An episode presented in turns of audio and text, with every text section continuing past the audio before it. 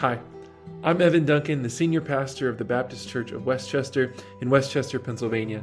I'm so glad you found our podcast channel. On it, we share our weekly messages, and from time to time, you'll see some other things as well.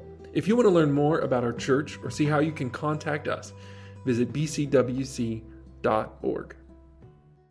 My name is Betty Layton, and I'm reading my devotional called Like a Little Child. I chose this portion of a scripture from Mark 10 16 and he took the children in his arms. The season of Christmas sometimes gives us occasions to look through photographs, not only of the past year, but of many years ago.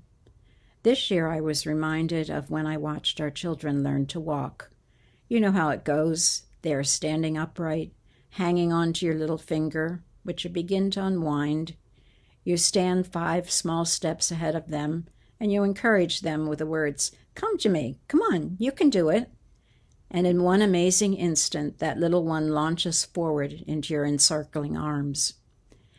This fall, during an unsettling time for me, that's what I wanted to do.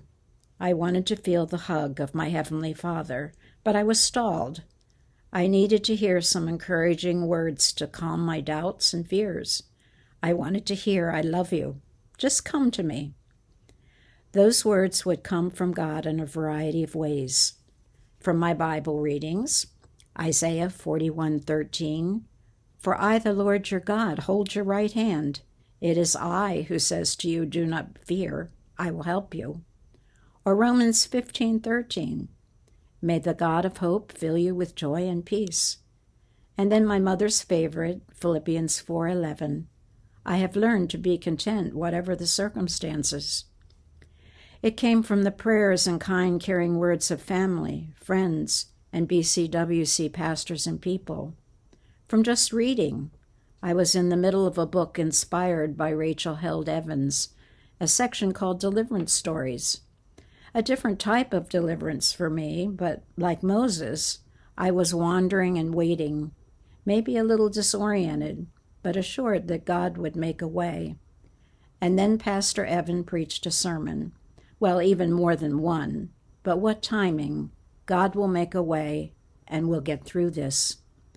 And from there, music paved the way with a little chorus Father, I adore you. A classic hymn, It's Well with My Soul.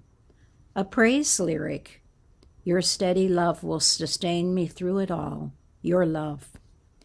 Even when Facebook, you know, one of those posts out of nowhere started with, when life became too frenzied, she came to her garden, and her mind was calm. That's one of my usual calming spots. But then I thought to myself, aha, that's where that tick bit me. Well, there was no calmness or joy there. However, it would become a lesson in patience and compassion and purpose to put all of these signs of God's love to push my feet forward, to hesitate, even stumble, but then rush into the open arms of a loving Heavenly Father. Precious Lord, thank you for encouraging me to come through words and your word. I am thankful and amazed that when I'm seeking you, you help me refocus and sense your love to take steps to fall into your waiting arms. Amen. Thanks for listening to the Baptist Church of West Chester podcast.